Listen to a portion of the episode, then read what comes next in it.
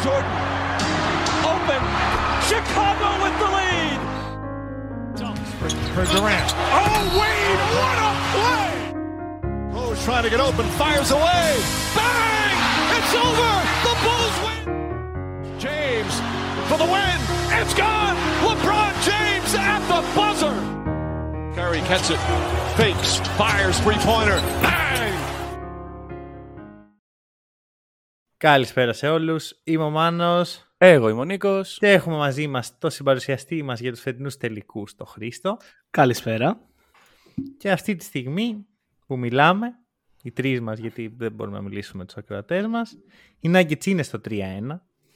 Ο Γιώκητς είναι μία νίκη μακριά του να γίνει πρωταθλητής. Και καταλαβαίνετε ότι δεν είμαι καλά σήμερα. σήμερα δεν είμαι, είμαι αλλού. Ωραία, γιατί έχω δεθεί υπερβολικά πολύ με το αποτέλεσμα αυτών των τελικών. Χωρίς να αγχώνομαι, γιατί πραγματικά νιώθω πως το έχουν πολύ εύκολα οι Nuggets. Με νοιάζει υπερβολικά πολύ. Δεν, δεν μπορώ να το εξηγήσω καλύτερα. Ρε φίλε, Με εντάξει, αφορά. νομίζω ότι όλοι έχουμε την ανάγκη όταν βλέπουμε μπάσκετ να υποστηρίξουμε κάτι. Δηλαδή, εγώ και νομίζω και εσύ είσαι από τους ανθρώπους που δεν λες Α, κάτσε εδώ να ευχαριστηθούμε το παιχνίδι. Να ο και να Η κερδίσει ο χαρά του καλύτερος. παιχνιδιού. Ναι, δεν, δεν γίνεται αυτό. Πρέπει να υποστηρίζουμε κάτι. Χαιρόμαστε, ε, θυμώνουμε ανάλογα με το τι κάνει η ομάδα που υποστηρίζουμε. Δεν είναι να είναι δικιά μας ομάδα αυτή. Και στην τελική η Nuggets είναι η τρίτη σου ομάδα, αν δεν κάνω λάθος. Ναι, ε, ναι, δεν, πλέον έχω σταματήσει να τις ιεραρχώ. Γιατί Έστω. με- Εντάξει. Αλλά θα σου πω το εξής. Παλιά ήμουν πολύ έτσι. Τώρα με το podcast μου έφυγε λίγο, ρε παιδί μου. Ξέρεις, γιατί εμπλέκομαι πάρα πολύ με όλες τις ομάδες πλέον, θέλοντας και μη. Αλλά υπάρχουν στιγμές όπως αυτή που παίζει ο Γιώκητς με τον Butler. ε, δεν θα υποστηρίξω τον Butler. Sorry. Εντάξει. Ε, εντάξει, το- έχω εκφράσει πολλές φορές αγάπη για τον Γιώκητς. Και μιλώντας για αγάπη για τον Γιώκητς, Χρήστο πώς είσαι; ε, θα πω ότι έχω υπάρξει και καλύτερα όσο αφορά τον κόσμο του NBA. Αλλά η αλήθεια είναι ότι κερδίζει πόντους το Denver σε κάθε game όλο και παραπάνω με τα adjustments που κάνει, με τον τρόπο που παίζει. Ειδικά στο playoff run που έχει κάνει φέτος με έχει κερδίσει απόλυτα. Ε, απλά, ναι. Γιατί απλά, αυτό- Όχι, συνέχισε, συνέχισε. απλά δεν μπορώ να χαρώ όταν έχω πει τέτοια πράγματα για το Jokic και να χαρώ τώρα που θα πάρει το πρωτάθλημα. Μισό. Να, να πω Μισό. κάτι, συγγνώμη. Δες Οι Nuggets για δύο πράγματα παίζουν. Παίζουν για την επιβεβαίωση του Jokic ότι δεν βγαίνει- έβγαινε MVP τόσο καιρό χωρίς λόγο και για να τους συμπαθήσει ο Χρήστος. και ευτυχώς έχουν κερδίσει πόντους για το δεύτερο. Νιώθουμε πολύ καλά που το ακούμε αυτό, Χρήστο. Μα, τι Ευχαριστούμε. νομίζει, ο Μαλόν τους λέει λοιπόν, παιδιά. Υπάρχει Υπάρχει ο Χρήστος. καλά, αλλά ο Χρήστος. Ο Δεν Χρήστος. δεν μας συμπαθεί. Πρέπει να τον Αλλά- κάνουμε να μας συμπαθήσει. Να σου πω κάτι. Χρήστο, εδώ πέρα είμαστε άνθρωποι που παραδεχόμαστε τα λάθη μας. Ωραία. Ε, δηλαδή, θεωρώ πως ε, μία από τις αξίες που έχουμε σαν podcast και το έχουμε δείξει πολλές φορές είναι ότι δεν κολλάμε στο ότι α, είπα αυτό στις 13 ε, Δευτέρου του 2021 δεν υπάρχει τίποτα που μπορώ να κάνω για να το αλλάξω πρέπει να είμαι πιστός σε αυτό όταν κάνουμε λάθος το παραδεχόμαστε έχεις παραδεχτεί έμεσα πολλές φορές ότι έκανες λάθος; Απόλαυσέ το. Πάρε μια βαθιά ανάσα κάτσε στον καναπέ πάρε μια μπυρίτσα καφέ δεν ξέρω τι ώρα τα βλέπεις τα παιχνίδια ή τι ώρα ξυπνάς. Ξέρω αλλά και απόλαυσέ το. Δες την καλύτερη ομάδα στο NBA να κερδίζει τον τίτλο. Ε, Χρήστο για πες για Game 3 Στο Game 3 είδαμε πραγματικά μια εμφάνιση που οι Nuggets έδειξαν το ποιοι είναι. Ήταν statement win 100% από την αρχή μέχρι το τέλος, δηλαδή έδειξαν τα δόντια στο Μαϊάμι. Ε, ο ορισμός του, του δίδυμου, τον Τζαμάλ Μέρι και τον Νικόλα Γιώκητς με αυτό που κάνανε, ε, απίστευτα πράγματα. Αλλά εγώ θα σταθώ λίγο στην άμυνα του Denver στο τρίτο game που έκανε στον Butler αυτό που έκανε το Miami στον Jokic στο προηγούμενο παιχνίδι. Δηλαδή του έδωσαν όλα τα shoot. Του είπαν πάρε όσες προσπάθειες θες, εμείς θα προσπαθήσουμε να κόψουμε το shoot από τους υπόλοιπους συμπαίκτες σου. Το οποίο και έκαναν η αλήθεια είναι. Ε, δηλαδή ο Vincent και ο Strus και στο προηγούμενο παιχνίδι και, σα- και στο τέταρτο χθες ήταν σε τραγική κατάσταση. Ε, και το, το βασικότερο που είδα εγώ και νομίζω ότι αξίζει λίγο σχολιασμός, είναι το, τα rebounds. Το πρόβλημα στα rebound του Miami, που εκεί έδειξαν οι Nuggets ότι το θέλουν παραπάνω από το Miami. Γιατί εμένα ο ορισμός του rebound δεν είναι ούτε η τοποθέτηση που θα πάρεις, ούτε όλα αυτά. Είναι το να θες να το πάρεις, να, να πηδήξεις με την ψυχή σου για να διεκδικήσεις την μπάλα.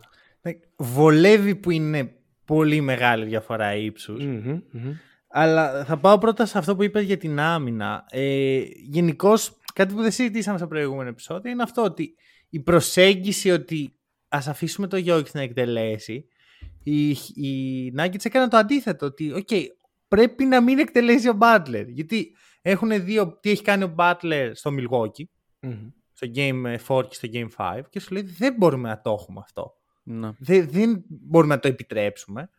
Οπότε, ας χάσουμε από το Στρούς, τον Vincent και τον Caleb Martin. Αυτό είπαν και οι Knicks, αυτό είπαν και οι Celtics Ναι, και απ- χάσανε απλά τον Strus, αυτό. τον Vincent και τον Μάρτιν. Δηλαδή Ναι. έχει και μία δόση. Δεν ξέρω αν είναι τύχη ακριβώς ή αν απλά. Γιατί το να βγεις μπροστά, να είσαι ο Max Strus και να βγεις μπροστά στους τελικούς του NBA, θέλει και μία προσωπικότητα, θέλει και ένα. Ταβάνιασαν θα πω εγώ το Miami. Ναι, Νομίζω ότι απλά. είναι πολύ βαριά αυτή τη στιγμή η μπάλα. Εντάξει, και λογικό ρε εσύ. Αλλά Μμμ. περίμενε, είμαστε στο Game 3. Δεν, δεν είμαστε μετά το Game 4. Είμαστε στο Game 3 που οι παίκτες παίρνουν τα shoot. Εκεί δεν πρέπει να είναι βαριά η μπάλα. Η ομάδα έχει το πλεονέκτημα. Και Ναι. Όπως Όμως- μπαίναν τα shoot θα πρέπει να ξαναμπούν θεωρητικά. Όμως εδώ έρχεται αυτό που είπε ο Χρήστος για την προσέγγιση των Nuggets. Αλλιώς ο Στρούς, έχει άλλα shoot ο Στρούς στο Game 2 Ναι. Μμ. και άλλα shoot στο Game 3 και στο Game 4. Ναι, ναι. Είναι, είναι πιο. Πώς να το κάνουμε, όταν έχεις ένα χέρι μπροστά σου, είναι πιο δύσκολο Ναι. να βάλεις το τρίποντο. Αυτό είναι το νόημα της άμυνας. Μμμ. Οπότε, όντως, δεν ξέρω αν έχει να κάνει τόσο με τη στιγμή, με το, με το spotlight και όλα αυτά. Γιατί και στην προηγούμενη φάση ήταν δύσκολο, δεν ήταν. Ειδικά όταν χάνουν ε, το πλεονέκτημα που είχαν από 3-0 πάει 3-3, εκεί δεν είναι βαριά η μπάλα. Μμ. Ναι, ναι, σίγουρα. σίγουρα Οπότε σίγουρα. νομίζω πως είναι Η πιο άμυνα πολύ του ότι Denver. έχει τον Τζαμάλ, έχει τον ε, KCP, έχει κάποιο παίχτη μπροστά του, ο Στρούς, ο Vincent, ο ένας ο άλλος και βοηθάει πάρα πολύ τον Denver το ότι έχει τον Gordon, έχει τον Michael Porter, ο οποίος επιθετικά είναι πολύ αρνητικός, αλλά στην άμυνα είναι ό,τι πρέπει, ακριβώς ό,τι πρέπει. Έχει τον KCP, τον Bruce Brown, τον Christian Brown, τον Jeff Green, έχει όλους αυτούς τους καλούς αμυντικούς Μμ. που μπορούν να πάνε στο, στο one on one στον Butler και να μην τους βάλει 40 να τους βάλει Ναι. 28, 30. Πιστεύετε ότι ο Butler έπε- έχει παίξει ρόλο στην πορεία του ο τραυματισμός του στο, στο δεύτερο γύρο; Εντάξει, δεν μπορούμε να το ξέρουμε με σιγουριά, αλλά σίγουρα πιστεύω ότι. Γιατί. Εντάξει, είναι ένας παίκτης ο οποίος δεν μπορεί να πει «Α, βγαίνω να παίξω και ό,τι γίνει». Δηλαδή, παίζονται εκατομμύρια από πίσω, δεν, Άρα λες Όχι. κρατάει κάτι πίσω. δεν λέω ότι κρατάει, επειδή είναι ο Butler. Απλά μία πιο, ένα με πιο precaution. Άρα Αυτό κρατάει θα κάτι έλεγα. πίσω. Δεν ακούγεται ωραία το ότι κρατάει κάτι ναι, πίσω. αλλά αυτό εννοείς. Ναι, εντάξει. Δεν πες το, το πει- έτσι, δεν πες το το εννοούσα έτσι, πες το αυτό έτσι. πάντως. Γιατί δεν υπάρχει περίπτωση να παίζει τελικούς σε NBA και να κρατάς κάτι πίσω. Εγώ νομίζω ότι δεν μπορεί πιο πάνω. Ναι, λόγω και εγώ του αυτό τραυματισμού. Όχι λες νομίζω. ότι- Το Ναι. σκέφτομαι. Το σκέφτομαι. Ναι. Και εγώ συμφωνώ σε αυτό. Νομίζω ότι όταν ο Jimmy έκανε αυτά που έκανε με τους Bucks και μετά προέκυψε αυτό με τους Knicks, ε, είδαμε τελείως διαφορετική προσέγγιση από εκεί μετά. Ναι. Δηλαδή, εγώ δεν τον βλέπω τόσο aggressive όσο ήταν με τους Bucks. Από εκεί Ούτε και με μόνο. τους Celtics ήταν τόσο aggressive. Ναι. Ναι. Που, βέβαια και οι Celtics έχουν πολλά κορμιά να πετάξουν Ναι. πάνω του. Είναι αυτό ότι εν τέλει είναι το gravity του Butler που έχει οδηγήσει τους Heat. Είναι ο τρόπος του να βοηθήσει την ομάδα του χωρίς απαραίτητα να βάζει 45 Ναι. 5 assists και 5 rebound. Το οποίο είναι πολύ εντυπωσιακό. Ελάχιστοι παίχτες έχουν αυτό το στάτους. Ε, και είναι και κάτι το οποίο τους έχει φέρει στους τελικούς του NBA. Είναι ένα από τα κύρια στοιχεία που τους έχει φέρει μέχρι εδώ. Μμ.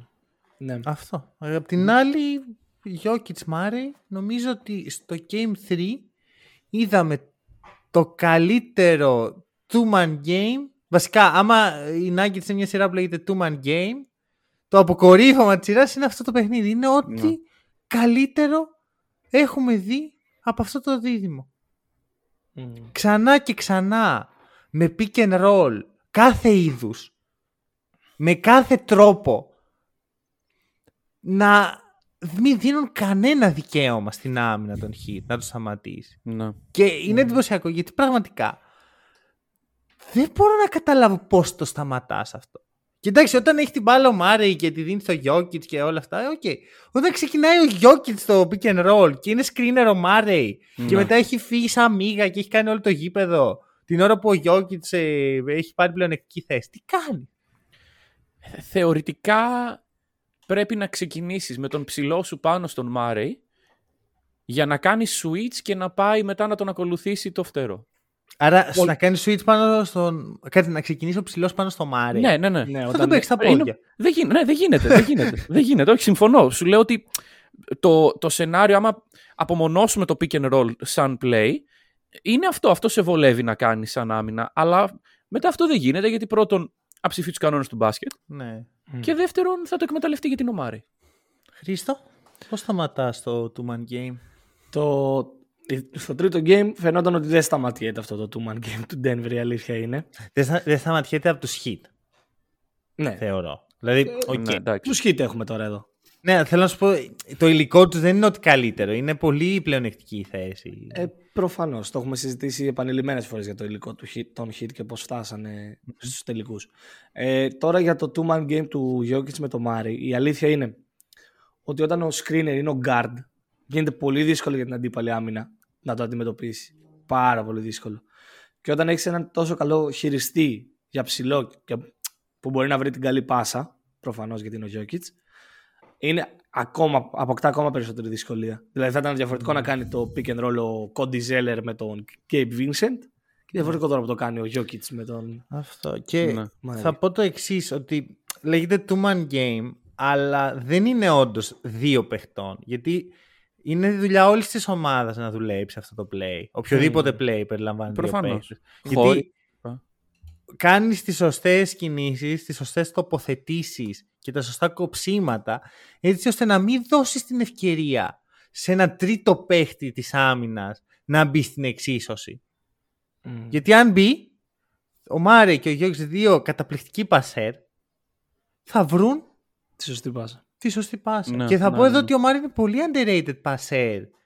Ε, και ο λόγος είναι ότι παίζει με έναν από τους Αυτό. καλύτερους της ιστορίας. Αυτό. Ο Ναι. λόγος είναι ότι παίζει με τον Jokic. Ε, Έχει πλάκα γιατί μόλις το είπα αυτό ξεσκουνήσατε και οι δύο Ναι, κατά ναι, κατά ναι, τη ναι, ναι, βάση. Ναι, γιατί είναι ξεκάθαρο ότι είναι. Είναι προφανό, προφανώς. Δεν είναι προφανές αυτό που λες, αλλά είναι κάτι το οποίο βγάζει απόλυτο νόημα και Μμ. όπως είπαμε ας πούμε στο προηγούμενο επεισόδιο ότι αντίστοιχα ο Michael Porter Jr. δεν έχει αναπτύξει αυτό το, ε, το aspect του παιχνιδιού του. Ο Μάριο ο οποίος το έχει δεν του δίνεις τόσο πολύ τα λουλούδια του για τη δημιουργία του γιατί δεν δεν χρειάζεται στην ουσία. Μαγικός Μμ. Michael Porter Jr. πάντως. Όλα τα report μετά το Game 2 δεν έχει κάνει assist, δεν μπλα μπλα μπλα. Ναι, ρε. Δύο games συνεχόμενα χωρίς assist. Εντάξει, Μαγικό. ρε φίλε. Δεν, δεν τη δίνει. Δεν τη δίνει το παιδί. Κοίτα, προσπαθεί. Απλώς ε, επιμένω σε αυτό που είπα. Δεν μπορεί να δώσει την Μμ. μπάλα. Δεν Ναι. είναι ότι δεν θέλει. Δεν είναι ότι λέει εγώ είμαι ο Kevin Durant και τέτοια. Δεν νομίζω ότι Ναι. είναι στο μυαλό του το θέμα. Είναι ότι οι ικανότητες σε αυτό το τομέα είναι τρομακτικά περιορισμένες. Για το... Αυτό φάνηκε πολύ στο match χθες που ήμασταν εδώ με παρέα και το βλέπαμε, το πρώτο ημίχρονο. Και βγαίνει ο, Butler- ο Πόρτερ στην πρώτη περίοδο και έχει τρεις φορές έχει πάρει την μπάλα στα χέρια του.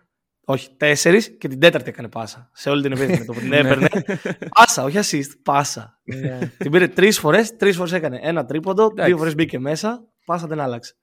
Α- Αυτό ήθελα να πω ότι καλά δεν έχει και πολύ μεγάλο volume κατοχών ο ίδιος για να πεις ότι την πήρε 20 φορές δεν την έδωσε καμία. Αλλά όταν την παίρνει. Αλλά Ε, όταν Δεν την την παίρνει... τίποτα. Κοίτα, θα σου Αυτό πω. δεν Εγώ είναι νομίζω η οδηγία. Αρχικά, ο Μάικλ Πόρτερ η δουλειά του στο σύστημα είναι να είναι scorer, δεν είναι να είναι δημιουργός. Ναι, εντάξει. Νομίζω ότι η οδηγία χθες ήταν έμπα μέσα. Ωραία, δεν σου μπαίνουν τα σουτ με τίποτα. Έχεις όμως, είσαι 6-10. Αυτό είναι σχεδόν 2-10. Μμ. Μπες μέσα. Να δούμε τι θα κάνεις. Ναι. Ε, βασικά να δούμε οι άλλοι τι θα κάνουν όταν δουν ένα τύπο πιο ψηλό από το πεντάρι τους. με, με τα handles που έχεις να μπαίνεις μέσα. Ε, σίγουρα θα Και δημιουργήσει δεν του ρήγμα. βγήκαν πολλά σουτ. Δηλαδή τον έβλεπα, τον λυπόμουν. Έβλεπες κάτι φάση που λες: Μπορούσες, μπορούσες, γιατί δεν το έβαλες. Ναι. Συμβαίνει Θα πω μια σκέψη που είχα. Ο, Μα- ο Μάικλ Πόρτερ στην καριέρα του έχει παίξει 187 παιχνίδια στη regular και 40, ε, 48 μαζί με το χθεσινό στα playoff. Αυτά υπάρχουν παίχτες στην τρίτη τους χρονιά που έχουν παίξει τόσα. Ναι. Όταν είσαι στην πέμπτη σου χρονιά, στην, τε- στο τέλος τέλος που έχεις κάνει και ένα run μέχρι τους τελικούς και έχεις παίξει όλο το run Μμ. και έχεις τόσο λίγα, είσαι άπειρος. Εντάξει, προφανώς. Έχει λείψει πολύ ο Μάικλ Ναι. Πόρτερ. Δεν, δεν τίθεται θέμα γι' αυτό. Και προφανώς συμφωνώ μαζί σου ότι ε, οριμάζεις όταν είσαι μέσα στο γήπεδο και όχι όταν ηλικιακά ε, μεγαλώνεις. Δηλαδή το ότι έχεις έναν ε, 26χρονο δεν μπορείς να πεις ότι αυτομάτως είναι πιο έμπειρος από έναν ε, third year, ας πούμε. Ναι. Γιατί πολύ απλά και, και το πόσο έχεις παίξει και το πού έχεις παίξει και με τις Ακριβώς. συνθήκες. Αν έχεις παίξει, ας πούμε, στη G League Ignite ένα Ναι. χρόνο, σαν να μην έχεις παίξει. Καλά, εγώ δεν το πήγα ούτε καν τόσο πολύ. Στο πήγα να είσαι second unit σε μια ομάδα, Ναι. Να έχεις ξεκινήσει πιο σιγά την καριέρα σου. Εντάξει, βέβαια και αυτό, ακόμα και αυτό, βοηθάει πάρα πολύ. Γιατί παίρνεις παραστάσεις, προπονείσαι με Σίγουρα. παίχτε καλούς. Ε, Γιατί στη G League Ignite δεν προπονείσαι με καλούς παίκτες. Κάτσε τώρα, περίμενε. εννοείται. Μην τα Μα- ισοπεδώνουμε κιόλα. Με συγχωρείς, με συγχωρείς, Παρακαλώ. με συγχωρείς. Ε, δι- Με συγχωρείς, αναδιατυπώνω. Ναι, ναι. Δεν προπόνησε καν με παίχτε στην G Λοιπόν. Ναι, γιατί. Δεν δεν θα- δεν θα- δεν πρέπει να το πιάσω αυτό. Αλλά Όχι, όχι, μην το. Μιας και πάμε εκεί. θα πω το εξής. Ο, ο Christian Brown. Μμ. Ωραία, Christian Brown. Ναι. Αυτό το, αυτός ο, ο, ο καταπληκτικός άνθρωπος πάνω απ' όλα. Έχει... Είναι στην πρώτη του σεζόν, ωραία. Ο Κρίστιν Μπράουν που ούτε το επίθετό του δεν έχει πετύχει σωστά. Ε, πετυχαίνει τα σούτ όμως. Σίγουρα. Πετυχαίνει τα σούτ. Είναι, αρχικά είναι ξέρεις, ε, το ευρωπαϊκό Brown, ας πούμε. Αλλά Καταρχάς, εκεί- τι πάει να πει δεν έχει πετύχει το επιθετό του, έτσι γράφτον. Ε, Και, και οι μηχάνε Brown έτσι δεν γράφονται. Καταπληκτικό. Οι μηχάνε Brown από κάποιον πήραν το όνομά τους. Αλλά θα σου πω το εξής. Έχει παίξει τέσσερα χρόνια στο κολέγιο. Μπαίνει στο NBA σαν πρωταθλητής NCAA και φαίνεται, φαίνεται ότι έχει κάνει κάποια πράγματα στη ζωή του. Ότι δεν είναι ένα 19χρονο που το πήρε στον Πέτεξ μέσα στους λύκους και άμα επιβιώσει, επιβίωσε. Και γι' αυτό και είναι από τους ελάχιστους rookies στην ιστορία του NBA, τουλάχιστον στα τελευταία 30 χρόνια το πιο σύγχρονο NBA, που είναι, έχει ρόλο, είναι στο rotation, Ναι. παίρνει προσπάθειες. Για, για να καταλάβεις πόσο λίγοι είναι. Τα τελευταία 30 χρόνια οι, οι πρωταθλητές ρούκοι συνολικά, παίχτες που μπήκαν στη λίγα και πήραν πρωτάθλημα στην πρώτη τους χρονιά είναι 25, εκ των οποίων στους τελικούς μόλις 4 μέχρι τον Christian Brown έχουν παίξει πάνω από 10 λεπτά ένα παιχνίδι. Ναι. Και ένας είναι ο μεγάλος Ντάρκο. Δεν έχει παίξει πάνω από 10 ο Ντάρκο. Είναι πρωταθλητής απλώς. ναι. Ο Ντάρκο δεν ξέρω αν έχει παίξει ποτέ στην Ε, καριέρα δεν του. νομίζω ότι παρόλο- έπαιξε τελικώ. Αλλά έχει το δαχτυλιδάκι ο Ντάρκο. Καρμέλο, πού είναι τα δαχτυλίδια; Καλά, και ο Ντάρκο δεν είμαστε σίγουροι αν το έχει, αν το έχει δώσει σε κάποιο auction, ξέρω εγώ. Αυτό δεν έχει σημασία. Εντάξει. Το έχει Ε, γράψει. πήρε. Το Στο πήρε. ναι, βιογραφικό του λέει NBA Champion. Αν Να- μπει στη Wikipedia το γράφει. Να Ναι, πούμε συμφωνώ. για όποιον. ξέρεις, Μπορεί να μην δεν ξέρουν όλοι ποιος είναι. Ντάρκο Μίλισιτ. Ο τύπος που επιλέχθηκε νούμερο 2 μετά το LeBron James. Και από κάτω του ήταν Chris Boss, Dwayne Wade και ένας τύπος που λέγονταν Καρμέλο Άντωνη. Ναι. Εντάξει. Και ο, ο Ντάρκο έκανε μια τρομερή καριέρα στο NBA. Με δαχτυλίδι στη Με ρούχη δαχτυλίδι, παρακαλώ. Στη δεν, ρούκη. δεν το έχουν όλοι. Άλλοι παλεύουν Ακριβώς. χρόνια και χρόνια. Πώς έφτασε το δεύτερο πίξ στους πίσω; Πρέπει να το ψάξω αυτό. Ε, κάτι θα είχε παιχτεί με τα odds τότε. Ήταν ξέρω. contenders όμως. Δηλαδή, ένα trade, τίποτα- μπορεί να μην Πώς ήταν να καν κάνω δικό swap. του. Ναι. Πρέπει από κάποιον άλλο να το είχαν ε, πάρει. Ληστεία, ληστεία. Τέλος Λοιπόν, πάντων, αυτό, αυτό που λες για, τα, για τους rookies τους τελικούς βγάζει νόημα ακριβώς για αυτό που λες ότι δεν είναι σύνηθες contenders να παίρνουν ψηλά picks. Δηλαδή οι contenders Ναι. συνήθως είναι στο 20 έως 30. Ε, και το 20 έως 30 δεν λέω ότι δεν θα βγει καλός παίκτης. Έχουμε πολλούς καλούς παίκτες να βγαίνουν κάτω από το 20 και Ναι. πολύ κάτω από το 20. Απλά ποτέ δεν θα τον δεις την πρώτη χρονιά. Τύπου γιατί- 41, ας πούμε. Ναι, ναι. Αλλά δεν, δεν θα τον δεις την πρώτη χρονιά. ε, ε, όχι, έχεις δίκιο. Δεν Είναι τον πολύ είναι. σωστό Θέλουν αυτό. χρόνο για ναι. development σίγουρα τα pick Ναι. που είναι εκεί. Συγχρόνως πιστεύω ότι και πολ- και ψηλά να πάρει μια contender ομαδα πάλι είναι δύσκολο. Δηλαδή πιστεύω αν πάρεις τον Μπακέρο και τον βάλεις σε μια... στους Nuggets, Οκ, εντάξει, τρομακτικό. Αλλά δεν είναι ότι θα έχει τόσο μεγάλο ρόλο όσο είχε στους φετινούς Magic. Δεν θα έχει 20 πόντους μέσο όρο. Μαζί Σίγουρα, σου. Αλλά θα είναι, σίγουρα. θα είναι σίγουρα πάνω από 10 λεπτά στους τελικούς. Αυτό, Ναι, ναι, θα έχει όχι, χρόνο στο είναι ρωτήσει. σωστό. Λοιπόν, να παραθέσω ονόματα παρόλα αυτά αυτών των τεσσάρων. Για πες, για παιχτών. πες, με Ναι, ναι, ενδιαφέρουν ναι. αυτά τα ονόματα. Jordan Bell, 2018. Wow. Ε, με τους Warriors, εντάξει, οι Warriors τότε είχαν αυτό το θέμα ότι επειδή πλήρωναν πέντε πολύ καλούς παίκτες έπρεπε κάπως ο πάγκος τους να, κάνει- παίξουν να πάρει ένα κάποιοι pay cut Ναι. και το pay cut ήταν ο Jordan Bell. Norris Cole, 2011-12, Miami Heat. Manu Ginobili, ο οποίος είναι λίγο στυλ γιατί μπήκε στη λίγα στα 25 του Ναι, ναι, Ναι. με, από ευρωπαϊκή καριέρα που. Ναι. Και είναι είναι από τους πιο, ίσως από αυτούς τους τέσσερις ο πιο σημαντικός για την ομάδα του. Μμμ. Είναι όμως εντυπωσιακό ότι ο Μάνου έχει πολύ άσχημα νούμερα σε εκείνους τους τελικούς. Δηλαδή έχει σε 28 λεπτά 8 πόντους, 4 rebound, 2 assist, εντάξει έχει 2 steals, γενικά καλή άμυνα πάντα ο Μάνου. Ναι. Αλλά ποιο είναι το πόνιμο. Αν ο Μάνου στα 25 του δυσκολεύεται στο NBA, στους τελικούς στο NBA, εντάξει α- ας κόψουμε λίγο, λίγο στο Michael Porter, λίγο κατανόηση. Εντάξει.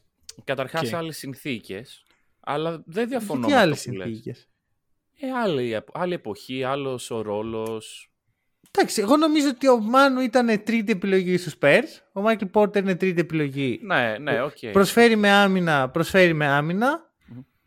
Οκ, εντάξει, δεν είναι ο ίδιος παίχτης και σίγουρα δεν είναι στο επίπεδο του Manu. Αλλά το point Ναι, είναι ότι ναι. αν ο Manu δεν μπορεί τόσο καλά. Απλά ξέρεις τι, δεν...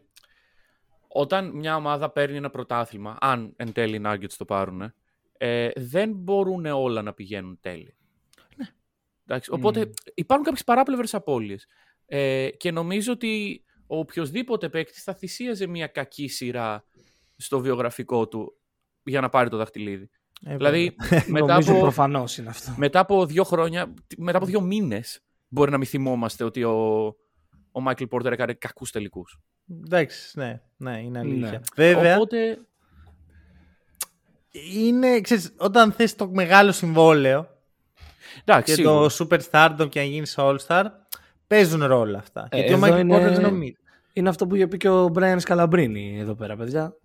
Μην ξεχνιόμαστε ότι Για κάνε quote. σε 50 χρόνια θα λέω στα εγγόνια μου ότι ήμουν ο Finals MVP. Ναι. Ναι, ρε, ρε. Έχει, έχει, έχει Δεν- διαβάθμιση το- αυτό, ναι, αλλά ναι, ναι, ναι, ναι, ναι. είναι Απλά έχει καταπληκτικό. καταλήξει εκεί. το ίδιο μπορεί να λέει και ο Λοιπόν. Michael Porter Jr. Ναι. Εντάξει. Όχι, σύμφωνοι. Ναι. Σύμφωνοι. Αλλά εμένα το πω. Εντάξει, ο Ντάρκο Μίλ θυσίασε όλη την καριέρα για να πάρει. λοιπόν, ε, επίσης, τελευταίος αυτή τη λίστα είναι ο Sam Cassell. Ο νέος βοηθός των Celtics. Και να Οκ. ξέρετε, έρχεται επεισόδιο που θα γίνει εκτεταμένη αναφορά στον Μμ. κύριο Cassell, γιατί έχω ενθουσιαστεί. Ε, εντάξει, άμα πάμε πιο πίσω, υπάρχουν και άλλοι. Δηλαδή είναι ο Magic, ας πούμε. Είναι ο McHale. Εντάξει. Αλλά εκεί είναι άλλες εποχές, όντως. Ναι. Εκεί είναι εποχές που μπαίνουν οι παίχτες και είναι ήδη All Stars. Μμ. Ναι. Και ειδικά ο Magic.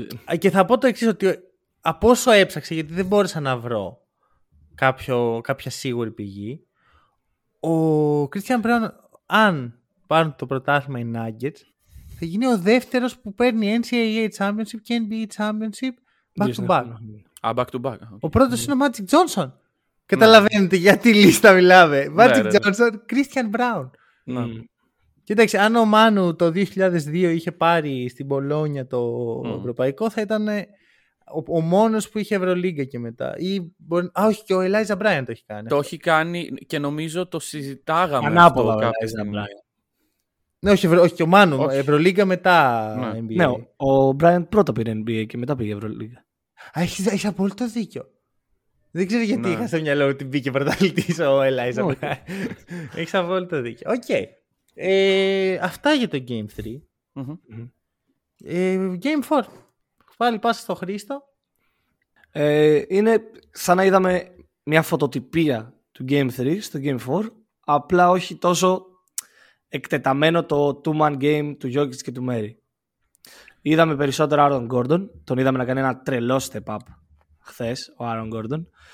Και συνεχίσαμε να είδαμε τα προβλήματα στο shooting του Miami λόγω της άμυνας του Denver.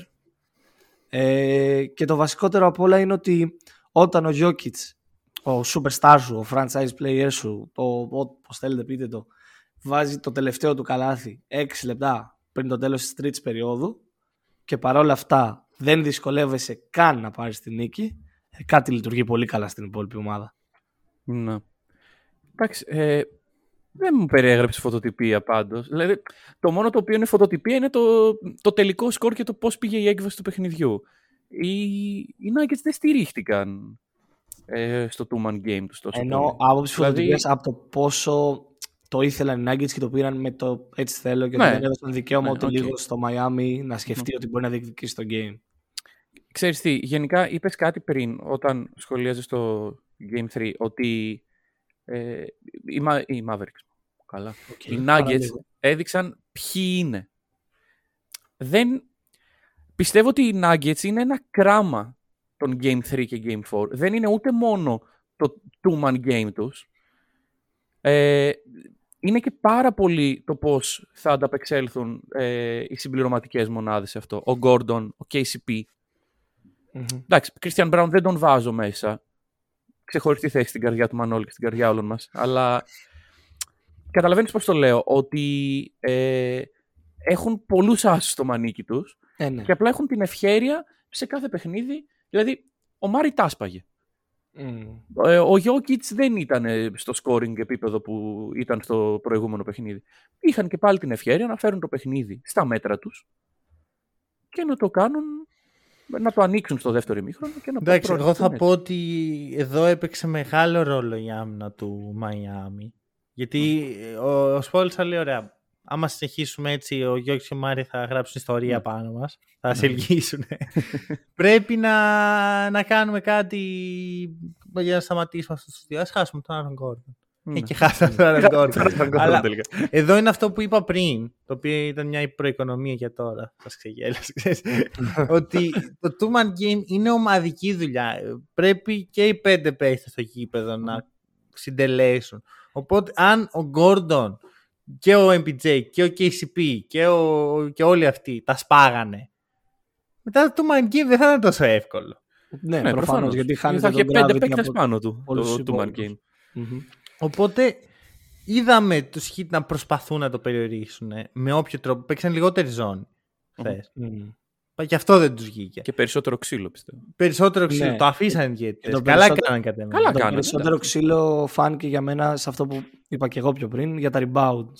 Ότι όταν στο Game 3 έχουν 58-33 τα rebound και στο Game 4 είναι 34-37, ε, σημαίνει ότι έδειξαν ότι όπα. Είναι όπα. πυγμή, ρε Μμ. παιδί. μου. Εντάξει, Ναι, παίζουν ναι, και τη, παίζουν το, τη μοίρα τους τώρα. Δηλαδή, Μμ. έχουν πάει, έχει πάει 3-1, spoiler alert. Ε, δεν είναι πλέον εύκολο. Έπρεπε να το πάρουν αυτό το παιχνίδι μέσα στην έδρα τους. Έχουν κάνει το break. Έχει βγει ο άλλος με μπλούζα ε, 3 to go. Μμ. ο Butler. Και να τα λέμε και αυτά, γιατί όταν, κο- όταν κοροϊδεύουμε όλους τους υπόλοιπους είναι καλά. Όταν ο Butler παίζει με underdog ομάδα και κάνει τέτοιες δηλώσεις. Εν τω μεταξύ, τώρα που το είπες αυτό, έχετε δει τις πετσέτες του Miami Τι γράφω. στον πάγκο. Όχι. Έχουν γραμμένα Milwaukee, New York, Boston. Τα έχουν κάνει crossed out και είναι Ναι, και τον Denver. Και γράφτε. Καλά πήγε αυτό.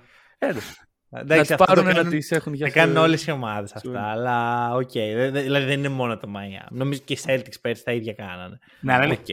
Ό,τι καλύτερο αυτό με τις πετσέτε. Ισχύει. Ισχύει. Εντάξει. Ε, εντάξει, εγώ θέλω να σταθώ στον Άρον Γκόρντον.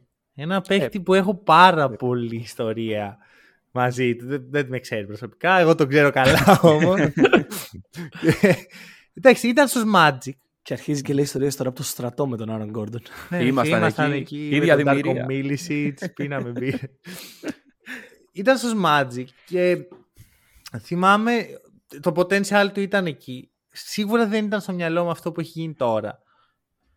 Έβλεπες ένα παίχτη ο οποίος ε, κάπου κόλλαγε ρε παιδί μου. Κάτι σαν, σαν να του ζητούσαν περισσότερα από αυτά που μπορούσε να κάνει. Οπότε Ε, Εδώ δεν βλέπουμε είχε, ότι- Δεν είχε και μαλλί στο Ορλάντο, οπότε. Τι... Εδώ βλέπουμε λοιπόν ότι το να ε, δίνεις πάρα πολύ ελευθερία στους παίχτες σου δεν είναι απαραίτητα ο δρόμος. Εγώ είμαι υπέρ του να υπάρχει έτσι η ελευθερία και να παίρνουν τι αποφάσεις και όλα αυτά, αλλά πρέπει να το βάζεις αυτό σε ένα πλαίσιο. Δεν είναι όλοι Γιώκητ και Μάρι. Κάποιοι πρέπει να είναι λίγο περιορισμένοι. Και το είχαμε δει αυτό κάποτε στους Nuggets με τον Τζέραμι Γκραν. Ο οποίος είχε, ήταν πάρα πολύ περιορισμένος επιθετικά. Και γι' αυτό έβγαζε τον καλύτερο του εαυτό. Ναι. Να, να σε ρωτήσω κάτι όμως. Στους Magic ο Gordon ε, τα έκανε επειδή ήθελε ή τα έκανε επειδή έπρεπε; Νομίζω... Δεν υπήρχε τόσο ταλέντος στους Magic. Κάτσε, Καμία υπήρ- περίπτωση. Okay, λες ότι δεν είχε το Jokic και τον Μάρι. Ακριβώς. δίπλα Λέω να πάρει ότι το α- πρωτάθλημα. αυτή τη στιγμή οι Nuggets έχουν την πολυτέλεια ο Gordon να είναι η τριτοτέταρτη λύση τους στην επίθεση. Έχει ο Gordon την πολυτέλεια σε ένα παιχνίδι να μην κατέβει να παίξει καν. Και η ομάδα να είναι OK με αυτό. Μμ. Στο, Μα- στο Ορλάντο δεν υπήρχε αυτό. Ναι, απλώς εδώ είναι το εξής. Έχεις κάποια picks, ωραία. Okay. Πρέπει να τα δεις για αυτό που είναι. Οι Μαζί Magic σου. έβλεπαν τον Gordon σαν δεύτερο, δεύτερη επιλογή.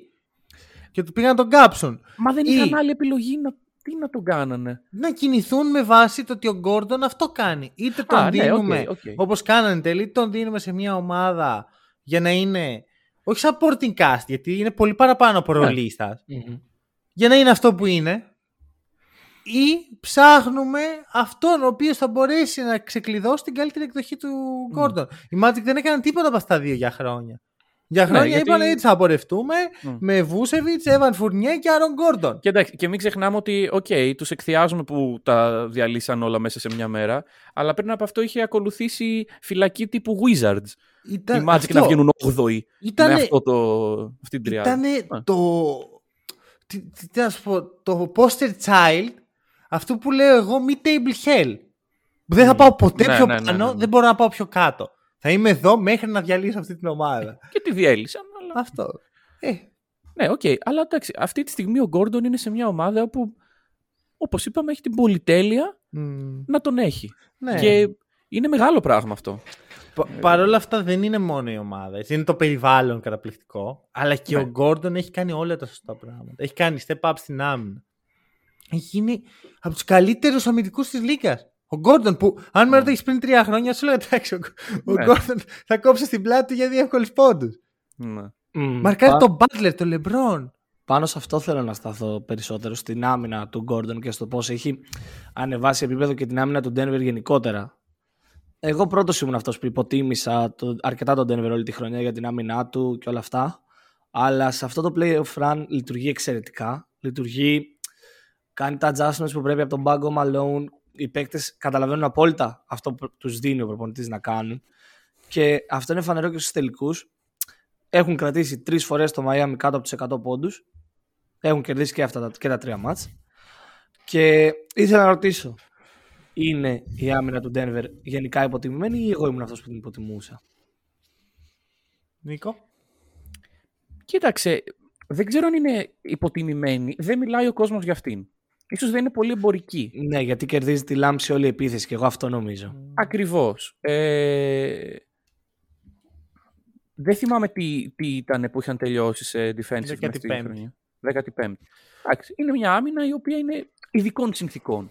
Δηλαδή, ναι. Δεν θα βασιστεί το Denver στην άμυνά του για να πάρει τα παιχνίδια. Στην regular. Στα playoff μπορεί και να το κάνει όμως. Έχει αυτή τη Ναι. δυνατότητα. Ναι. Στο δικό μου μυαλό δεν σε αδικό. Δηλαδή το πρώτο πράγμα που πήγα να σου πω είναι ότι εκεί δεν είναι ότι διάβασες κάτι λάθος. Μμμ. Θεωρώ, άμα δούμε λίγο τους αντιπάλους των Nuggets, ήταν λίγο κομμένοι και ραμμένοι στα μέτρα τους. Δηλαδή δεν έχουν συναντήσει ακόμα έναν πάρα πολύ καλό ε, elite ε, point guard, άμα το καλώς σκεφτείς. Ο D'Angelo Chris- Russell τι είναι; D'Angelo Russell. Ο Chris Paul στο... πριν γίνει Wave. Γιατί είναι Ναι. κάτι ακόμα που δεν Ω, είχαμε καλά. ευκαιρία να συζητήσουμε. Εντάξει, ο Gabe Vincent.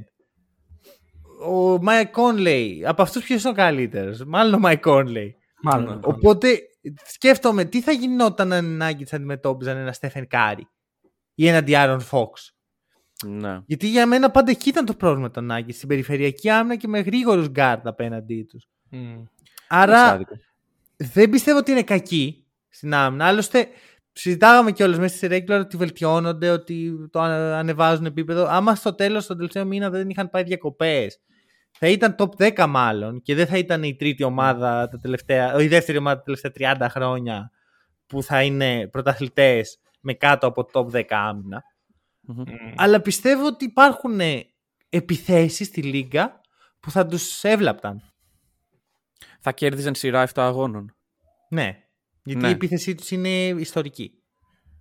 Όχι, Απλώς... όχι, η, αντίπαλη. Η αντίπαλη Α, όχι, όχι. Ε, δεν ξέρω. μπορεί οι Warriors, ναι. οι περσινοί, γιατί φέτος οι Warriors δεν ήταν η ίδια ομάδα. Mm, οι περσινοί ναι. Warriors δεν ξέρω ποιος θα κέρδισε αυτή τη σειρά. Είναι καλή ομάδα. Ναι. Και συν ότι εδώ παίζει και η απειρία των Nuggets. Όσο καλή και να είναι, ναι, είναι δεν τυχερή είναι... που είναι απέναντι στο Μαϊάμι που δεν είναι τόσο έμπειρο από άποψη τελικών. Τόσο έμπειρο. Που είναι σχεδόν πιο άπειρο από ότι είναι το Denver. Δηλαδή, αν εξαιρέσεις το. Όχι, δεν είναι. Κάτσε, εσύ περίμενε. Το 20 εκεί. Ναι, αυτό. αυτό το... Πώ ήταν το 20. Ήταν ο Butler. Πρέπει να ήταν ο Gabe. Δεν ήταν, ήταν ο Duncan Robinson. Δεν νομίζω να ήταν ο Gabe. Ο Kevin Love, ο Kevin Love έχει τεράστια εμπειρία. Ο Kevin Love είναι μια κατηγορία ο Mike Conley έχει τεράστια εμπειρία. Ο Ντεμπάγιο. Ο, Mike Conley. Ποιος είναι ο Mike Conley; So, συγγνώμη, ο Kyle Lowry. Μου κόλλησε από πριν ο Conley. Ο Kyle Lowry έχει. Εντάξει, τεράστια, ένα τελικό έχει, αλλά ε, έχει, έχει και όλες τις ήττες από το Λεμπρόν. Εντάξει, όλες μαζί κάνουν ένα τελικό. είναι ομάδα veterans. Δεν μπορούμε τώρα να πούμε ότι οι Heat δεν έχουν ε, εμπειρία. Οι Nuggets ήταν οι rookies στη σειρά, αλλά ήταν η καλύτερη ομάδα. Δεν, δεν, μιλάω σαν να έχει τελειώσει. δεν έχει τελειώσει. Έχουμε ακόμα. Ε, ναι, ναι, ναι. όχι, δεν το Miami. Ναι, όχι, δεν, δεν είπα κάτι. Εγώ βλέπετε ότι προσπαθώ να είμαι. Ναι, ναι. Προσπαθώ. Εγώ, εγώ. Δεν, είναι, δεν μου είναι εύκολο. Ναι, Έχω ενθουσιαστεί. Δηλαδή ξύπνησα σήμερα και ήταν σαν να με έριξε από κανόνι. Αλλά είναι, είναι τρομακτική. Θέλω να μείνω λίγο ακόμα στο Άρον Γκόρντον να πω κάτι ακόμα. Έχω δεν θυμάμαι πού το είχα διαβάσει, αλλά υπάρχει μια φράση που για μένα τη χρησιμοποιώ πάρα πολύ στη ζωή μου και τη χρησιμοποιώ πάρα πολύ όταν μελετάω το μπάσκετ. Άμα κάνεις όλα τα μικρά πράγματα σωστά, η στιγμή σου θα έρθει. Μπορεί να μην έρθει σήμερα, θα έρθει αύριο. Μπορεί να μην έρθει αύριο, θα έρθει μεθαύριο. Και νομίζω ότι αυτή είναι η επιτομή του Άρον Γκόρντον σε αυτή την playoff. Ότι δεν εκβίασε τις καταστάσεις, δεν τράβηξε, δεν πήρε τραβηγμένα σουτ, έπαιξε με βάση τα δυνατά του στοιχεία, άφησε το παιχνίδι να έρθει σε αυτόν και όταν ήρθε η ώρα έκανε ένα performance για το οποίο το, το performance που θα περιγράφει ο Σκαλαμπρίνης στα εγγόνια του. Ναι. Είναι τεράστιο πράγμα αυτό. Ε, εμείς το βλέπουμε... Α, ο Γκόρντον έπαιξε καλά. Ο Γκόρντον μπορεί σήμερα, με έχω ξυπνήσει εγώ έτσι, ο Γκόρντον να μην έχει. Ναι, ναι, προφανώς. Δεν να μην κοιμήθηκε. Είναι τρομερό. Ναι. Και εντάξει, προφανώς ομαδική, ομαδική επιτυχία πάνω από την ατομική. Αλλά θες και ένα τέτοιο βράδυ, ρε παιδί στην καριέρα σου. Ε, εντάξει, και όντως είναι αυτό που λες στα παιδιά σου, ας πούμε. Γιατί ο Γκόρντον δεν θα βγει ποτέ MVP της Λίγκας δεν θα είναι ποτέ ο καλύτερος παίκτης μιας ομάδας. Ελπίζουμε δηλαδή, γιατί φτάνει μια πολύ κακή ομάδα. Ε, αλλά είναι εδώ. Παραμένει σημαντικός. Σίγουρα, σίγουρα. Και έχει, δώσει, έχει βάλει. Όχι, ούτε καν ένα λιθαράκι, κάτι πολύ μεγαλύτερο. Παιδιά, μιλάμε για έναν παίκτη που μέχρι το 2021 λέγαμε. Αυτό που θα έχει να λέει στα παιδιά του, όπως λέμε τόση ώρα, είναι ότι τον κλέψανε σε έναν διαχωρισμό καρφωμάτων. Τίποτα άλλο. Ή ότι ποιος, τον έκλεψε; Ποιος τον έκλεψε; Αυτό ήθελα, ήθελα να το βάλω πριν στη συζήτηση. ήθελα να το βάλω πριν στη συζήτηση. γιατί είναι ο Ορλάντο, που είναι state rival με το Miami. το παρελθόν ναι, ναι, του. Ναι. Είναι τον έκλεψε ο Dwayne Wade. Ε, είναι όλα για να πάει απέναντι στο Miami και να βγάλει όλα τα νεύρα. το ιδανικό θα ήταν ο Wade να είναι, ξέρω εγώ, στο coaching staff του Miami και να πάει ο Γκόρντον να φλεξάρει από πάνω είναι του. στο front row. Είναι αρκετό. Ναι, ναι, τον, το βλέπει, τον κοιτάει. Είναι, Άμα... είναι... Ήθελα να είναι στο γήπεδο, ρε φίλε. Εκεί για να πάει να, είναι, φλεξάρει. Είναι, είναι στο γήπεδο, αυτό λέμε. Είναι στο front row. Ναι. Είναι στην πρώτη σειρά. Δεν, δεν είναι, είδα όμως... είναι στην ομάδα, ρε παιδί. Ναι, ναι. αυτό, αυτό. Δεν, ε... δεν, δεν έχει να υποστηρίξει τον Denver. Ο Dwayne Wade καλά, είναι η ομάδα. ναι, okay. είναι το Miami. Προφανώς, προφανώς. Δηλαδή, εγώ θα κάνω άργιο ότι ο Wade είναι ο καλύτερος hit όλων των εποχών. Δηλαδή, εδώ ο Reggie Miller τα έβαζε με τον Ε. Spike Lee. Ναι, ο ναι, ναι. Gordon θα κολλώσει. Ναι. Αλλά εντάξει, είναι, είναι φανταστικό. Ε, να μιλήσουμε λίγο για τους Heat. Μμμ. Αρχικά, μπαίνει ο Gabe, ο Gabe Love. Ο Ο Gabe Gabe Vincent. Love. Ο Α. Kevin Love. Οκ. Όχι, είπα το ο Gabe Love. Δεν ξέρω. Οκ. Δεν δεν- δεν χρειάζεται να το αναλύσουμε Ναι. παρακάτω. Πάμε. πάμε. Προχωράμε. Μπαίνει ο Kevin Love στο Game 4 Α, έτσι. Οκ, τώρα το κατάλαβα. και πλέον όλα όσα έχει κάνει στο Game 2 και λίγο στο Game 3 διαγράφονται. Δηλαδή η ιδέα του Love σαν starter είναι ότι είναι πάρα πολύ πιο μεγάλος από οποιονδήποτε άλλο παίχτη μπορεί να πετάξουν οι Heat. Εντάξει, δεν θα βάλουν τον Godzilla ξανά. Τον έβαλε. Ναι, εντάξει, θέλω να πω ότι δεν θα μπει βασικός, να σου το πω Αναγκαστικά. έτσι. Ναι, αναγκαστικά εντάξει, δεν έχουν και πολλές επιλογές πλέον. Είναι, έχει το μέγεθος να σταματήσει το post από τον Gordon, να καλύψει τον Αντεμπάγιο, λίγο rim protection. Αλλά έχει πάρα πολύ αργά πόδια. Πάρα πολύ. Δηλαδή, εντάξει, είναι σε μια ηλικία.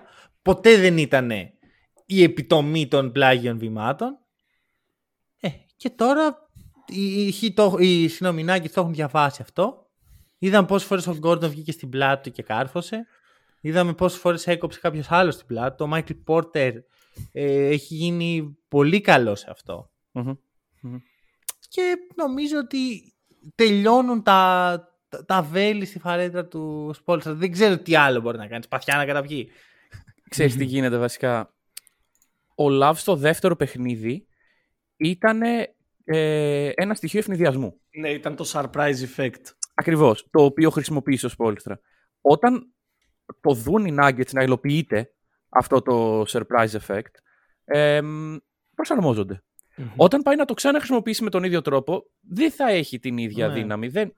Και αυτός είναι και ο λόγος όπου βλέπουμε να όσο ε, προχωράει η σειρά, όσο οι ομάδες μαθαίνει καλύτερα η μία την άλλη, ε, να μην μπορούν πλέον οι hit να, να κάνουν αυτό το έξτρα το οποίο θα εντυπωσιάσει τους, ε, τους Nuggets. Mm. Mm. Και γι' αυτό θα, είναι- θα τους ε, εκπλήξει. Ακριβώς. Και είναι και ο λόγος που είδαμε παρόμοιο Game 3 και Game 4, γιατί οι hit δεν, δεν μπορούσαν να κάνουν κάποιο μεγάλο run. δεν Εντάξει, έχουν. Μα δεν το έχουν garbage time του επιλογές. Μα δεν έχουν Ναι. Ναι. άλλες επιλογές Ναι. στον πάγκο οι hit για να, κάνουν, ε, να εκπλήξουν τους Nuggets. Και όταν, ας Ναι. πούμε, ο Gabe Vincent και ο Max Strus, δύο καλύτεροι παίκτες, δύο στους τέσσερις Δύο καλύτερους καλύτερους παίκτες. παίκτες τους. φαντάσου. δύο στους τέσσερις καλύτερους παίκτες του Miami σε αυτό το playoff run Ναι. έχουν σουτάρει στο Game 3 και στο Game 4 σύνολο 4 στα 27. Ε, ναι, δεν. δεν, Δεν βγαίνει, κάπου χάνει την μπάλα. Δύο από τους πέντε γιατί ξέχασα τον Caleb Martin. Σωστό. Ε, Όχι, δεν, δεν έβαλα τον Bam Adebayo. Τον Μάρτιν τον υπολόγισα. Στο τώρα συνειδητοποίησα. Α, Στη σκέψη μου πήγα Butler, οκ. Μάρτιν. ναι, Α, δηλαδή. οκ. Εντάξει, εγώ θεωρώ πως άμα τώρα ήταν 4-0 για τους Heat, ξέρω εγώ. Εντάξει, Προφανώς δεν θα Τέσσερα. ήταν. δεν είναι, Σου λέω ότι αν τώρα είχαν πάρει το πρωτάθλημα με αυτές τις εμφανίσεις, Ε, ναι, θα ήταν ο Adebayo finals. θα ήταν Finals MVP. Ναι, ναι, συμφωνώ. Ναι, ναι. Συγχρόνως, εντάξει, βλέπουμε, είναι αυτό που λες, δεν μπαίνουν τα σουτ. Οι Heat στο παιχνίδι που κέρδισαν βάλισαν 47% κάτι παραφύσιν για το σημερινό μπάσκετ. Μμ. Μμ. Ε, όταν δεν βαράνε 40, 45, 48 όπως, ό- όσο θες, δεν κερδίζουν. Εντάξει, Τα και υπόλοιπα έχουν low 30s ε, percentage. στη, στη σειρά με τους Celtics είναι στο 43,5% στο τρίποντο και τώρα είναι στο 36 λόγω του Game 2 Μμ. που αλλιώς θα ήταν ε, 30 ξέρω εγώ. Ναι. Αυτό. Και επειδή ο Butler, νιώθω ότι αυτό που έχει πάρει τραυματισμό από τον Butler είναι η διείσδυση. Χάνουν και rim pressure οι Heat. Πιο πολύ πρεσάρει το ζωγραφιστό Ναι. ο Μπαμ παρά ο Butler αυτή τη στιγμή. Μμ. Είναι δύσκολο. Εντάξει και ξέρετε, δεν μπορείς να τους πεις και κάτι. Ρε, φίλε. Έχουν κάνει τεράστιο προφανώς. overachieve. Έχουν, ναι, τεράστιο δράτσιο ακριβώς. Συγχρόνως νιώθω πως κάθονται οι Nuggets, συζητάνε τακτικά τι θα κάνουν στο επόμενο παιχνίδι. Πάνε και το εκτελούν. Και η δουλειά του Malone σε αυτό το τομέα τελειώνει εκεί. Δεν βλέπω πολλά adjustments και In-game. διαφοροποιήσεις Ναι. in-game. Αυτό, και έχει πλάκα γιατί κάθε φορά που δείχνει πλάνα από τον πάγκο των Nuggets, ο Μαλώνης σε φάση παίξτε με δύναμη, είστε οι μαχητές του βουνού, πάμε, άμυνα, θέλουμε ακόμα μία καλή περίοδο. Ποτέ δεν μιλάει κάνουμε αυτό και θα πάει ο Γιώργης εκεί και μπορεί να μην το δείχνουν. Εντάξει, Σίγουρα όχι. κάτι τους λέει. Ναι, αλλά όταν. Δηλαδή, δεν έχω δει. Ο λόγος που συμβαίνει αυτό είναι ότι δεν έχω δει, ας πούμε, να ξεφεύγει το παιχνίδι από τους ε, Nuggets. Ε, στο Μέχρι game στιγμή. του. Όχι. Εκτός εκτός από το game του. Εκτός από το Είναι, game του. εγώ θα σου το πω αλλιώς. Ο Guardiola, ένας από τους καλύτερους προπονητές όλων των εποχών στο ποδόσφαιρο, στη φετινή City, άμα βάλετε και δείτε ένα-ένα τα παιχνίδια της φετινής City που πάει να κάνει το treble, ειδικά στο Champions League, κάνει μία αλλαγή στο match, δύο maximum. Όταν είναι μια ομάδα τόσο καλά δουλεμένη στην προπόνηση, όταν έχει περ- περάσει πολλά χρόνια μαζί, ενώ γιατί και οι Nuggets έχουν αυτό το effect, ότι έχουν περάσει πολλά χρόνια μαζί και έχουν δουλέψει πολύ στην προπόνηση, δεν χρειάζονται πολλά adjustments στο παιχνίδι και διαφορετικό άθλημα το ποδόσφαιρο με το μπάσκετ. Αλλά είναι Εκεί αυτό θα σου λέγα. Αλλά... ναι, εντάξει. αλλά όταν βλέπεις ότι δουλεύει αυτή η μηχανή και την έχεις φτιάξει καλά, δεν θα χρειαστεί να αλλάξεις λάδια στη μέση της διαδρομής. Ναι, εντάξει, βέβαια το μπάσκετ είναι άθλημα που πρέ- πρέπει να κάνεις πιο πολλά adjustments μέσα στο Σίγουρα, παιχνίδι. Είναι σίγουρα. η φύση του τέτοια. Αλλά είναι, μ' αρέσει πολύ ο παραλληλισμός γιατί υπάρχουν κοινά στοιχεία στους φετινούς τελικούς του NBA και του Champions League. Δεν θα τα αναλύσουμε τώρα. Ε, τι άλλο, έχω και κάτι άλλο που θέλω να πω. Αλλά πριν φτάσουμε εκεί, θέλω να πάμε στα NBA Finals Moments, επεισόδιο 3. Και σήμερα είναι η σειρά του Χρήστου να μοιραστεί μαζί μας αγαπημένη ιστορία, ταιριαστή ιστορία, δεν ξέρω. Τι... Τα expectations είναι ψηλά, να ξέρεις. Όλα ξεκίνησαν από εκείνο το, το στατιστικό για τον Άρον Γκόρντον. τα, τα expectations είναι Knicks βασικά. Μ' Άρα αρέσει. έχεις ναι. κάτι Knicks. Δεν Το έχω κράτησες. ανοίξει, όχι. Όχι. Α, εντάξει. Δεν δεν έχω. Εντάξει, Ε, δεν τώρα υπάρχουν να πολλά, πολλά, εντάξει. 70 sorry κιόλας. Αλλά Ναι, έχω ναι. σύνδεση με αυτό που ανέφερες για το stat με τον Aaron Gordon. Για πες. Οκ. Σε ποια ομάδα έπαιζε ο Aaron Gordon που λέγαμε πριν, στο Orlando Orlando Magic. Magic. Ναι. Θα πάω σε μια ομάδα από τις αγαπημένες μου, από τα αγαπημένα μου roster και θα πάω σε μια ομάδα που Σαν περπάτησε, που περπάτησε το Orlando Magic του 2009 Αχα. περπάτησε ώστε οι Warriors να τρέξουν και να αλλάξουν το άθλημα.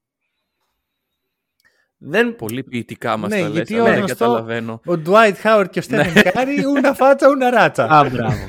Η σύνδεση δεν γίνεται Α, μπράβο. κατευθείαν. Όμως, αυτό που είχαν κάνει το 2009 οι Orlando Magic με τον Stephen Gandy είναι ότι είχαν αποφασίσει να πλαισιώσουν τον dominant center τους, τον superstar τους, τον franchise player τους, τον Dwight Howard, με τέσσερις shooters στην ίδια πεντάδα. Μισό, μισό. Είπες Stan Van Gundy ή Jeff Van Gundy, γιατί άκουσα Steph. Steph Van Gundy. Stephen Δεν Gandy. υπάρχει Steph Van Δεν Gundy. Είναι είναι ένα μείγμα των δύο. Stan Van Gundy. Ωραία, προχωράμε. Έβαλαν τέσσερις σουτέρ στην ίδια πεντάδα με τον Dwight Howard. Σούταραν τα περισσότερα τρίποντα στην ιστορία του NBA μέχρι εκείνη τη στιγμή σε μια σεζόν. Έκαναν ρεκόρ σε έναν αγώνα με 23 τρίποντα και ήταν η δεύτερη ομάδα στην ιστορία που, βάζ- που βάζουν πάνω από 21. Οπότε ήταν μια ομάδα που τους άρεσε το τρίποντο. Ένα πολύ ωραίο ρόστερ με παίκτες όπως ο Τούρκο Γλου, όπως ο JJ Reddick, ο, ο οποίος είναι και podcaster τώρα σαν εμάς, ο Τζαμίρ Νέλσον, ο Ράσαρντ Λιούις. Παίκτες που είναι γνωστοί για το shoot τους. Μμ. Και έτσι κατέληξαν να μπαίνουν στα play-off και να έχουν ένα πολύ κοινό στοιχείο με το Miami. Ότι βασίζονταν σε έναν παίχτη, Dwight Howard, Jimmy Butler, και μπήκαν σε δύο από τις τρεις σειρές που έπαιξαν ως outsider. Το Orlando. Πέρασε εύκολα στον πρώτο γύρο τη Φιλαδέλφια σε έξι παιχνίδια. Τι seed ήτανε; Ήταν το τρίτο seed, δεν ήταν χαμηλό seed. Ναι, ναι, ναι, εντάξει. αλλά- Αλλά όταν κατέληξαν στο δεύτερο γύρο να έχουν απέναντί τους την Big 3, τους πρωταθλητές των Celtics και να βρίσκονται πίσω στο σκορ με 3-2, χρειάστηκε στο Game 6 να κάνουν μια τρομερή εμφάνιση και στο Game 7 να είναι ακόμα καλύτεροι. Οπότε όταν μετά συνέχισαν, λες οκ, πέρασαν τον δύσκολο αντίπαλο της Ανατολής, πάνε οι πρωταθλητές, πάνε οι πρωταθλητές της Ανατολής οι Celtics. Ε, στον Ε, επόμενο εντάξει, γύρο είχαν τον Doc Rivers οι Celtics, έτσι. Ναι, ήταν πρωταθλητές όμως. ναι, θέλω να ναι, σου πω ότι αλλά- όταν πήγαν 3-2 ήταν ε, προκαθορισμένο ότι θα γίνει. Στο επόμενο, στον επόμενο γύρο πέφτουν πάνω στο Λεμπρόν. Περνάνε και τον Λεμπρόν με χίλια ζόρια, με απίστευτες εμφανίσεις και καταλήγουν στους τελικούς να έχει τελειώσει η μπαταρία τους, όπως φαίνεται και στο φετινό Μαϊάμι, να έχουν βρει το ταβάνι τους και να πηγαίνουν απέναντι στους Lakers του Κόμπε. Ε, εκεί δεν υπήρχαν και πολλά που μπορούσαν να κάνουν, η αλήθεια είναι. Μμμ. Χάσαν στα πέντε παιχνίδια, ε, όπως οδεύει και τώρα το πράγμα. No spoilers. Οπότε υπήρχαν πολλά κοινά σε αυτό το run, αλλά εμένα είναι αυτή η πρωτοτυπία που μου κίνησε το ενδιαφέρον τότε για να αρχίσω να πρωτοψάχνω για το Ορλάντο. Και η αλήθεια είναι ότι ο Ρασάρντ Λιούις, ένα τεσάρι, είχε βάλει τα περισσότερα τρίποντα στο NBA εκείνη τη σεζόν.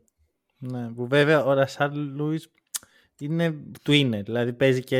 Ναι, απλά είναι αυτό που, ήθε, που ξεκίνησα και τη συζήτηση, ότι έτσι άλλαξαν σιγά σιγά τη ρότα του Οκ. μπάσκετ και συνέβαλαν σε αυτό και η Orlando Magic του 9. Ωραίο case αυτό, Μα- μ' άρεσε, δεν το είχα σκεφτεί ποτέ. Η- Η μόνη διαφωνία μου σε αυτό το case είναι σωστό. Αλλά αν δεν υπήρχε ο Steph Curry, Ε, καλά. Δε- δεν Καλά, θα υπήρχε αυτό. οκ, ε, ξέρεις, δεν είναι ποτέ ένα πράγμα όμως. Είναι Ναι, πολλά ναι, ναι. μικρά βήματα που οδηγούν Ναι, σε αλλά μια κατάσταση. η παρουσία του Στεφ Κάρη σε αυτόν τον πλανήτη είναι ένα πολύ μεγάλο Αυτό Είναι βήμα. το, αλλά το, μιλάμε- είναι το... Το 2009 έκαναν ρεκόρ με 23 τρίποντα ομαδικά και τώρα ο Clay Thompson έχει το ρεκόρ με 14. Ναι. Αυτό. Αλλά θα σου πω, ξέρεις, όταν πήγαμε στη Σελήνης σαν ανθρωπότητα, όχι εμεί τρεις, αν και θα, μπορούσε, θα ήμασταν πολύ ωραίο κρού Μια χαρά για, για, σελήνη. για Σελήνη, αλλά όταν πήγαμε στη Σελήνη. Εντάξει, το μεγάλο βήμα ήταν να το πατήσαμε, αλλά ξέρεις, είχαν γίνει πολλά μέχρι εκείνη τη Ναι, στιγμή. ναι, ναι. Εάν δεν ήταν ο Neil Armstrong δεν θα είχαμε πάει ακόμα στη σελήνη. Να, ακριβώς, δεν είναι έτσι ακριβώς, Ναι, αλλά... αλλά- Θα σου πω τι σκέφτομαι εγώ, ότι αρχικά σύνδεση με τα φετινά playoff. Ο Doc Rivers χάνει σειρά από 3-2. Οι, οι Lakers, ε, βασικά όχι συγγνώμη, ο LeBron χάνει, Χάνει από την στο ομάδα conference, με τον καλύτερο center της λίγκας ναι. Ναι, Ναι. σωστό. και ο, ο σωστό. Stan Van Gundy είναι ο, ο προπονητής των Heat μέχρι να απολυθεί, να αναλάβει πάλι ο Pat Riley, ο οποίος ήταν πρόεδρος και απέλησε τον προπονητή για να γίνει αυτός και να πάρουν το πρωτάθλημα των 5 ε, και γι' αυτό θα, ο Van Gundy έχει πάρα πολύ δυνατές συνδέσεις με τη σημερινή ομάδα των Heat. Δηλαδή ήταν συνεργάτης του Σπόλστρα. Μμ. Έχει δουλέψει πάρα πολύ μαζί. Είναι ο, ο Van Gundy είναι πιθανώς ο άνθρωπος που ξέρει τα περισσότερα για τη ζώνη των hit που Μμμ. παίζουν σήμερα. Ε, Πολύ ωραίο case. Μ' αρέσει αυτό και θέλω να το ψάξω περισσότερο για τους Magic. Ε, ωραία. Να πω κάτι τελευταίο. που το Να σκέφτομαι. πεις. Θέλω να, να γράψω ένα love letter. Σε ποιον; Ξέρεις ήδη σε ποιον. Το ξέρω, απλά πες και αυτό Ωραία. Ρε φίλε, κάθε φορά με, κα- μετά από κάθε νίκη των Nuggets βλέπω τον Jokic να είναι τόσο... να Κάνει κάτι πολύ special για μένα. Μικρά πράγματα. Δηλαδή, μετά το πρώτο παιχνίδι, ξέρω εγώ, έκανε στην κόρη του το, το χαιρετισμό που έχουν από μακριά. Μετά το Game 3, έχει φλάγει, το ρωτάει, ξέρω εγώ, στο interview, είσαι ο πρώτος space της που βάζει 30-20-10. Πώς νιώθεις, ε, δεν με νοιάζει. Ένα- μετά από ένα ένα λεπτό. stat. Αυτό. Βλέπει το Μόντε Μόρι. Ωραία, που έχει έρθει στο γήπεδο για να του δει. Και κάνει σαν μικρό παιδί, ρε. Α, Ναι, ναι, ναι. τρελάθηκε. δηλαδή, πόσο ωραίο αυτό. Μμ. Πόσο. Είναι, είναι πραγματικά θεωρώ το Γιώργο το καλύτερο πρότυπο για ένα παιδί που μεγαλώνει βλέποντας NBA. Γιατί δεν τον νοιάζει σχεδόν καθόλου η προσωπική του. Τουλάχιστον έτσι δείχνει. Εντάξει, δεν μπορώ να ξέρω αν είναι 100% ειλικρινές. Έτσι φαίνεται, αλλά ποτέ δεν ξέρεις. Δείχνει να μην τον νοιάζει καθόλου η, η ατομική επίδοση του. Αρκεί να κερδίζει η ομάδα του και συγχρόνω έχει πάρα πολύ δυνατές συνδέσεις με τους παλιούς τους συμπαίχτες, με τους τωρινούς του συμπαίχτες, με τον Τζαμάλ, με τον Μόντε Μόρι. Το χθεσινό instant ήταν ότι με τον Τζόκοβιτ. Δεν ξέρω Ναι. αν το είδες. Ναι, ναι, ναι. Που- Μου στείλε μήνυμα, μου στείλε μήνυμα. Δηλαδή, σαν 15χρονο που του έστειλε ο αγαπημένος του παίκτης, ξέρω εγώ. Αυτό. Σαν να μου στέλνε εμένα μήνυμα ο Τζόκοβιτς. Ναι, ναι, και ναι, να ναι. κάνω, ναι, μου στείλε ο Τζόκοβιτς. τι, τι καταπληκτικός άνθρωπος. Μμ. Δηλαδή πέρα από το Μμ. παιχτικό. Βασικά πιστεύω ότι αυτά δύο πάνε μαζί. Πιστεύω ότι ο Γιώκητς, αν δεν είναι αυτός ο άνθρωπος που δείχνει να είναι, δεν, είναι αυτό, δεν μπορεί να είναι αυτός ο παίκτης που είναι. Ε, θεωρώ, εγώ έχω στη ζωή μου μια νοοτροπία και για τόσα χρόνια έπαιζα μπάλα, ότι μέσα στο γήπεδο ο παίχτης δείχνει το χαρακτήρα του. Όταν βλέπεις λοιπόν το Jokic να είναι τόσο αλτρουιστής μέσα στο γήπεδο, να μην τον ενδιαφέρει η προσωπική φάση, το καλάθι, να τον ενδιαφέρει να βάλει το τρίποντο η ομάδα του. Ε, αυτό δείχνει ότι και στην πραγματική του ζωή έτσι θα είναι. Συμφωνώ σε Δεν αυτό μπορεί πάρα ένας πολύ. άνθρωπος ένας άνθρωπος που είναι εγωιστής Ναι. έξω από το γήπεδο, μέσα στο γήπεδο να είναι αλτρουιστής. Μέσα στο γήπεδο να είναι εγωιστής. Άρα λες ότι ο Μάικλ Πόρτερ Τζούνιορ όχι μόνο δεν σου δίνει τις πατάτες του, παίρνει τις δικές σου. Δεν το ξέρω. Εντάξει, είναι λίγο πιο σύνθετο, ρε παιδί μου. Έχει προφανώς. Απλά Αλλά συμφωνώ και εγώ έχει ότι μια βάση τέτοια. το παρκέ είναι επέκταση της προσωπικότητας κάθε παίχτη. Το, Μμμ. πο- το τι βγάζει. Οπότε σκέφτομαι πόσο φαν είναι ο Christian Brown να τον πάρεις μαζί σου σε κλαμπ, ξέρω εγώ. Πες να είναι. Μπορεί, μπορεί, Δεν όλο το βράδυ να χορεύει ασταμάτητα, ρε. ο τύπος μπαίνει και έχει. ε, είναι αυτό που έλεγα πριν με το κανόνι, ρε. Μπαμ, πάρ το Christian Brown παντού. Active. Αλλά πραγματικά είμαι πάρα πολύ χαρούμενος για το Jokic. Πραγματικά νιώθω πως έχει τη στιγμή και πραγματικά θέλω να το πάρει. Θέλω, θέλω να το ακόμα δω παιχνίδι. live, θέλω να το χαρώ. Μμμ. Είναι η μεγάλη στιγμή. Ε, One game εντάξει. to go. ακριβώς. Αυτό. Να Αλλά πούμε με, ότι- με προσοχή, ε, γιατί οι άλλοι είναι, μυρίζονται το Εντάξει. φόβο.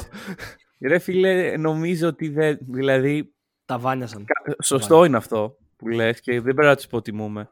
Αλλά δεν υπάρχουν άλλες λύσεις. Δεν υπάρχει άλλη Καπόπα. βενζίνη. δεν Καπόπα. υπάρχει. Δηλαδή, εντάξει. δεν- Τι άλλο να κάνουμε; Δεν έχουν άλλη, ρεζέρ... ρε- Όπα, δεν έχουν άλλη ρεζέρβα. Μμ. Ναι, δεν θα λοιπόν. εκπλάγω πάντως άμα πάνε το Game 5. Ναι, αμπεί Εντάξει, ο ούτε Δηλαδή, εγώ. ο Το Χάις Σμιθ έχω- να βάλει 20 πόντους. Το έχω πολύ 50-50 αυτό το μάτς, αν ξέρετε. Ναι, αλλά Γιατί εντάξει. είναι η Heat. Μαζί σου. Αλλά η, η έδρα των Hit έδειξε ότι δεν αξίζει και πολλά. Που εν Δηλαδή, τέλει όντως ήταν... Καλά τα λέγατε εσείς. Ρε φίλε, να σου πω κάτι. Είδα το vibe της έδρας στο Game 3. Μ' άρεσε. Νομίζω ότι ήταν πιο... Ο κόσμος ήταν πιο ενεργός μέσα στο Μέχρι το παιχνίδι. ημίχρονο, θα πω. Μέχρι το... Ναι, μέχρι να ξεφύγουν για πολύ οι Nuggets. Ε, και στο μετά Game να 4, φύγουν για να μην προλάβουν ρε την φίλε, κίνηση. νομίζω ότι δεν υπήρχε η σπίθα στην Μμμ. εξέδρα. Και, ε, Είναι σαν να το άκουσα- έχουν αποδεχτεί πρώτα ο κόσμος.